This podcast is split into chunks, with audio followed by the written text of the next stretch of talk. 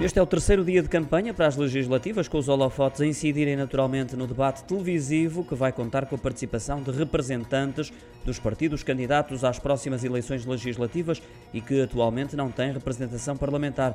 Será transmitido pela RTP1 e RTP3 a partir das nove da noite. Antes disso e durante o dia, os partidos que obtiveram representação parlamentar nas últimas legislativas saem à rua. O PS na Madeira, com António Costa no Funchal e também num comício no Machico ao final da tarde pelo PSD, Rui Rio desloca-se até Setúbal durante a manhã e parte rumo a Castelo Branco já ao início da tarde.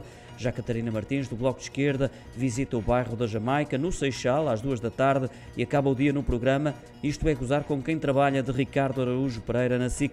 O PCP, ainda sem Jerónimo de Souza, mas com João Ferreira a encabeçar a campanha, vai até Louros, seguindo depois para Oliveira do Bairro, Santa Maria da Feira e terminando em Coimbra. O programa do CDS-PP começa em Oeiras e termina em Faro.